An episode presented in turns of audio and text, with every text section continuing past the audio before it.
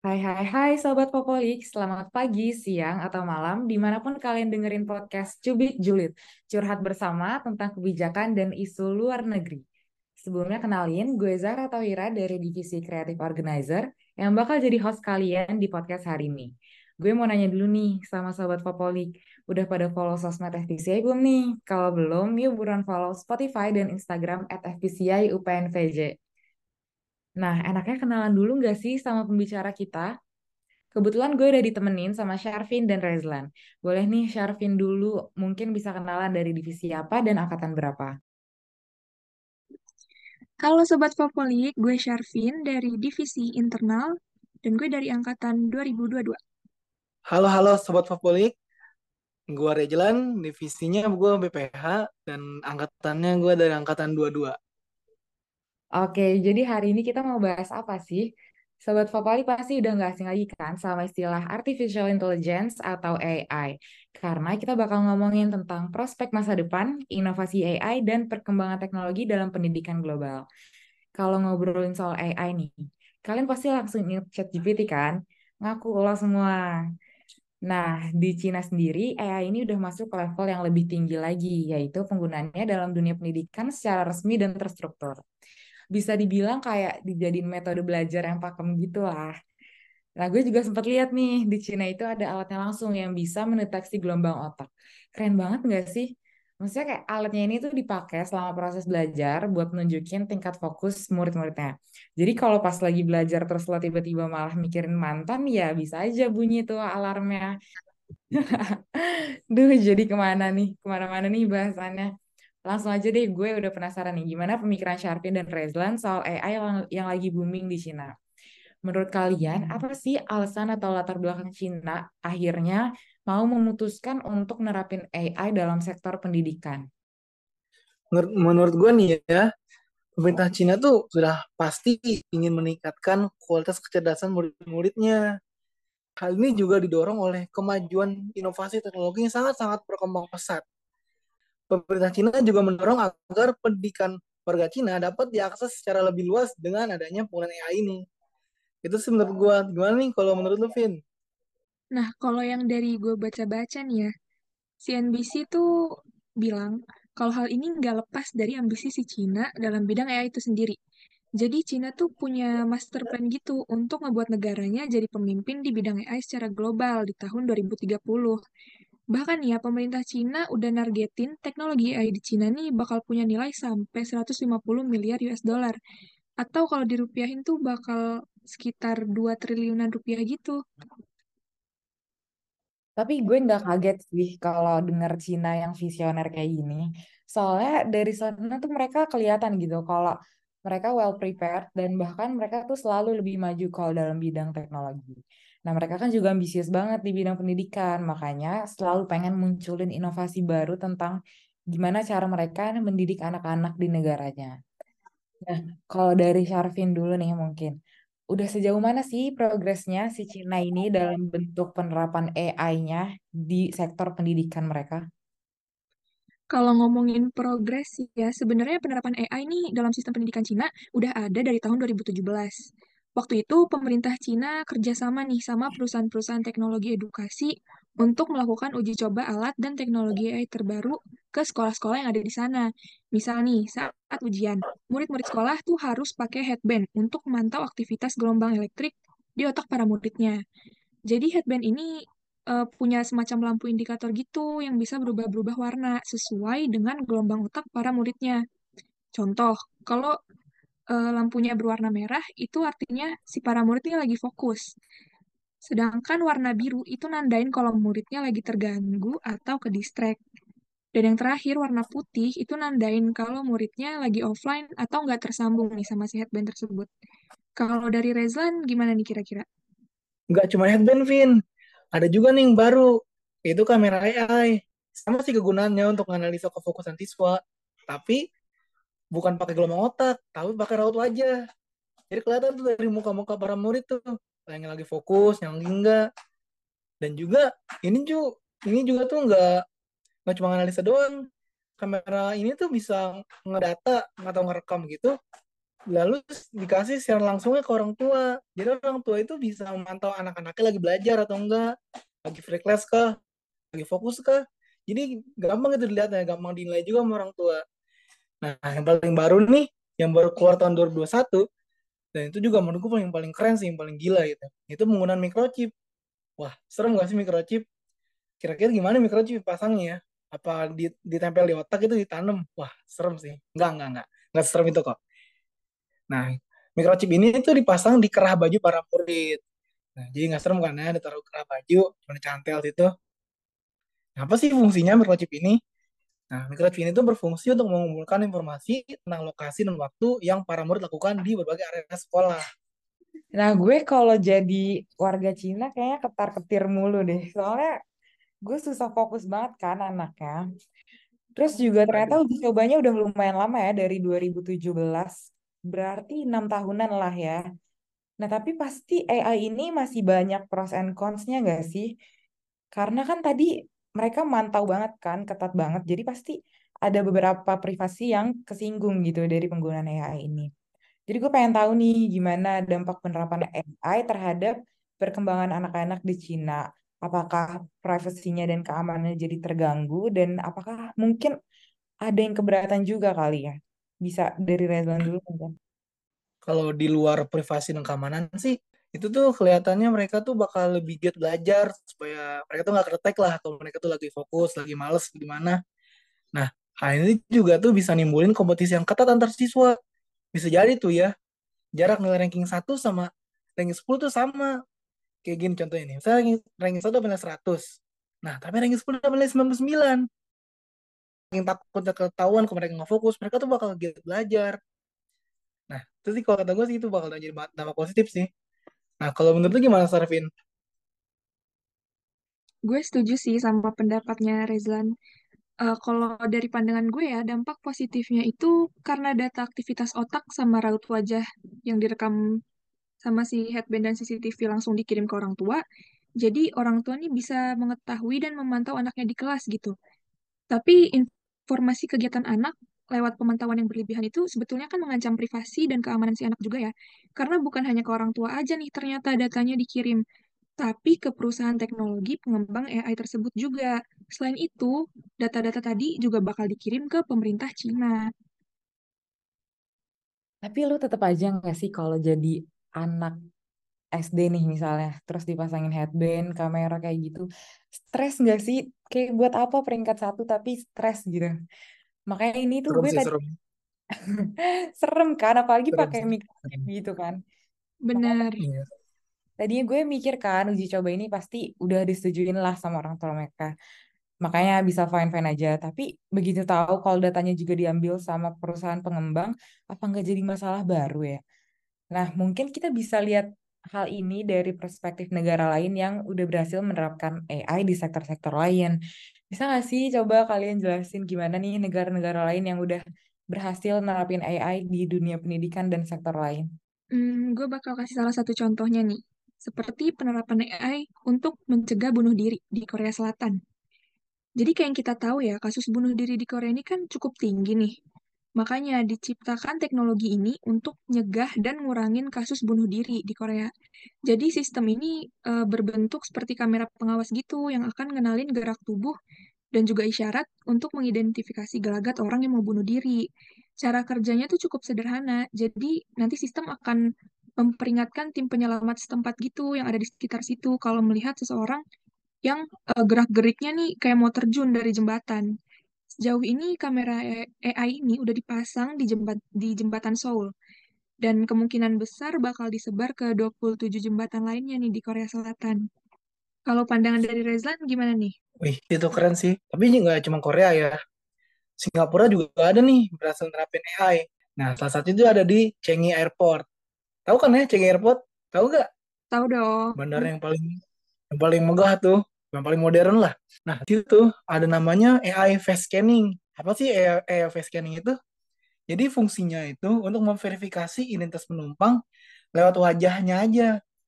Jadi pas di detect tuh ya, misalkan wajahnya Sarvini sama Kak Aran ya, dari muka-mukanya nih, dari rambutnya, dari hidungnya, langsung kelihatan tuh nomor KTP-nya, nomor penumpangnya, berat tiketnya arah mana mau ke mana. Udah kelihatan tuh dari cuma ngecek dari wajah doang. Keren gak sih? Wah, Gila keren sih itu. sih itu. Ya, jadi udah nggak ada tuh sana tuh antri-antri di Cheng Airport nggak ada lah antri masalah migrasi lah apa atau apa lagi tuh udah nggak ada tuh namanya antri-antri ini juga tuh bisa memudahin penumpang pesawat yang kehilangan barang jadi kalau misalnya ada kehilangan barang gampang kedeteknya nggak heran sih Cheng Airport bisa keren itu soalnya mereka tuh udah menerapin fitur fast and seamless travel. Keren banget, gila. Tapi semoga Sharvin sama Rezlan bukan termasuk orang-orang yang gelagatnya kebaca kayak mau bunuh diri ya. Please, gue masih sayang sama Waduh, kalian. Waduh, jangan waduh. sampai dong. Jangan ya. Masih di posisi aman, masih di posisi aman. Aman kok, Alhamdulillah. tenang. Menurut gue juga AI yang diadaptasi sama pemerintah ini ya yang bagusnya kayak di Korea sama Singapura ini karena mereka nunjukin kalau mereka tuh care sama warga-warganya jadi mereka mau prevent suicide dan mereka juga mau nunjukin nih kayak di Singapura kalau mereka tuh meskipun negara kecil tapi ya maju gitu. Gue mau tahu nih tanggapan negara-negara atau lembaga internasional yang lain terhadap penerapan AI di sistem pendidikan Cina. Karena gue lihat-lihat nih ada beberapa negara yang kontra kan dari tadi isu uh, pelanggaran privasinya dan keamanannya yang terancam. Gimana nih kalau dari Rezlan dulu?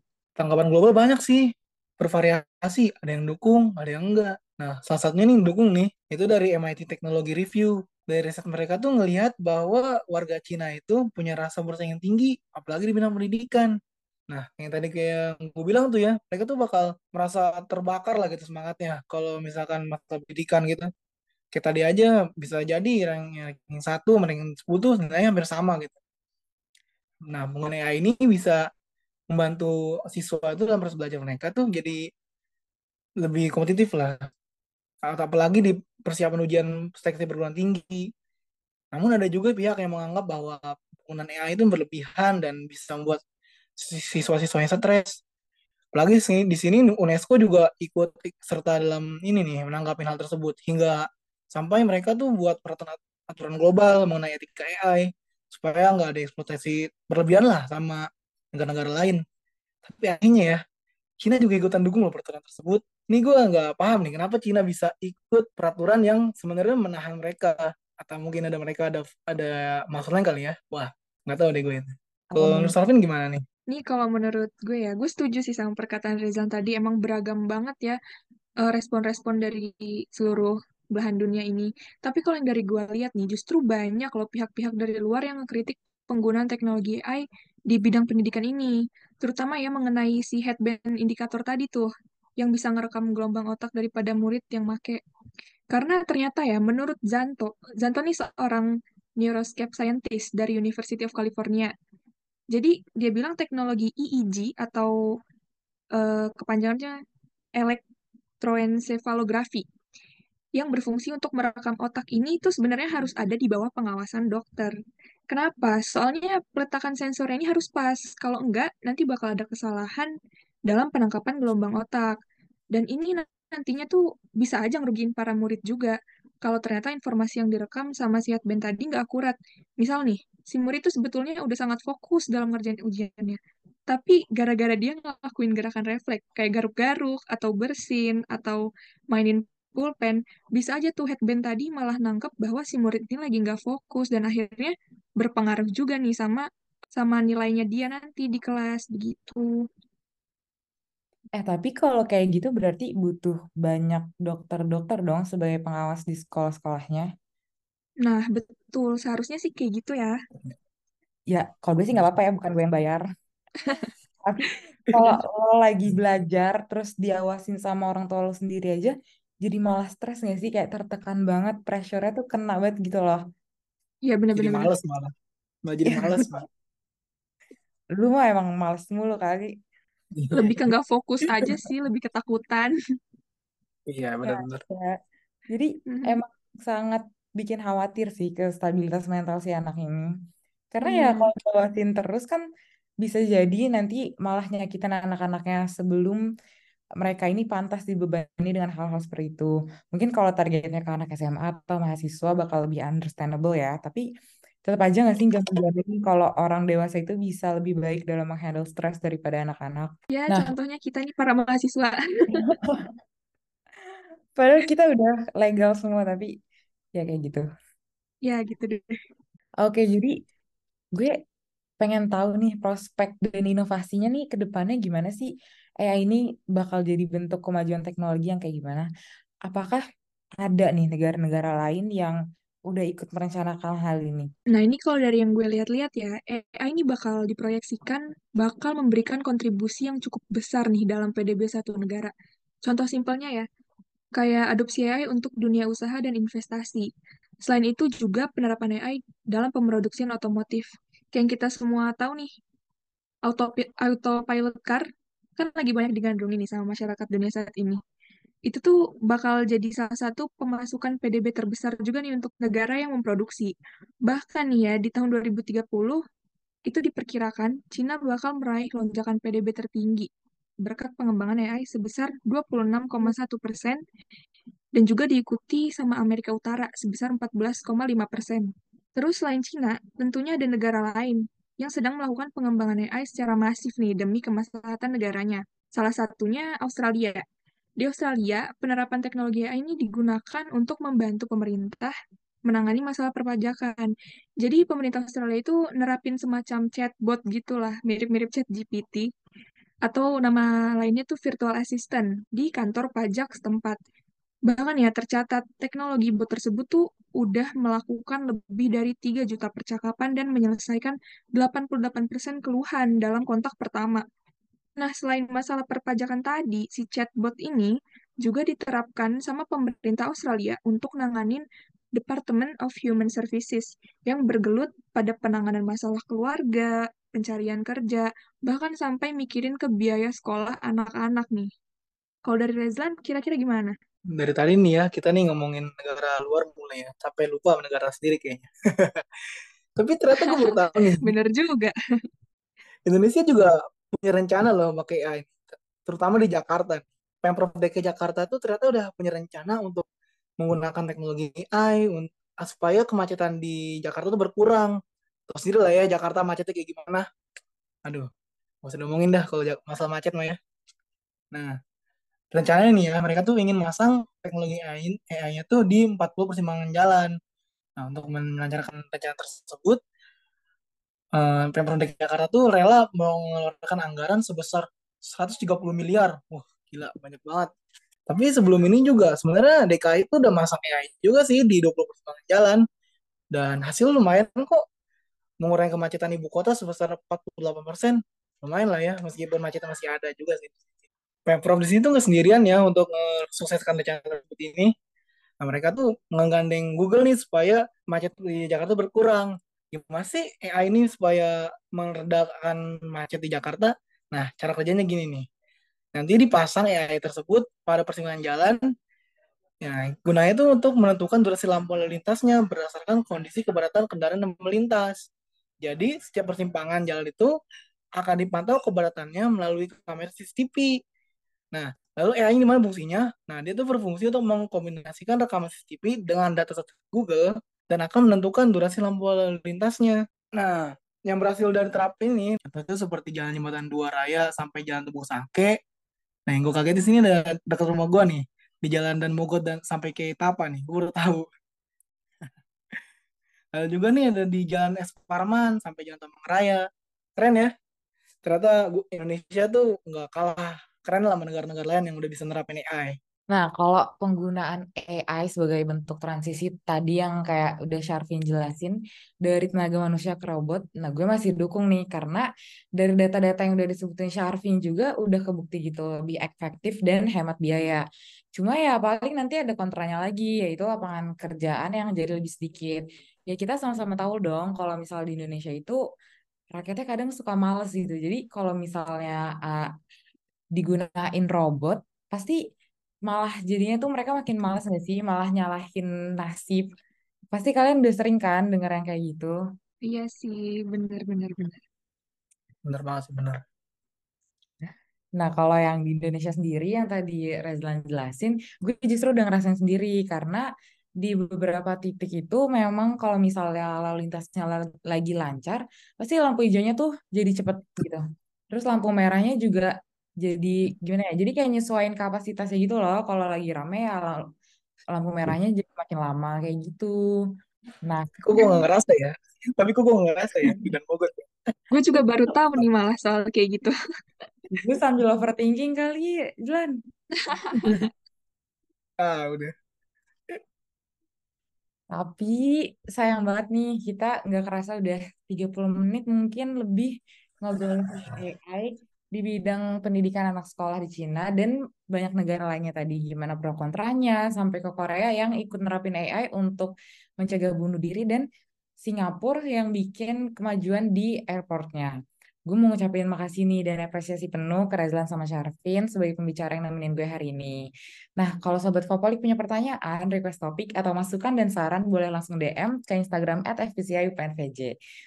Sampai bertemu di episode podcast Cubit Julid selanjutnya. Curhat bersama tentang kebijakan dan isu luar negeri yang pastinya akan update setiap bulan. Dan jangan lupa untuk follow Instagram dan Spotify FPCI UPN Veteran Jakarta untuk update-nya ya. Terima kasih. Bye-bye.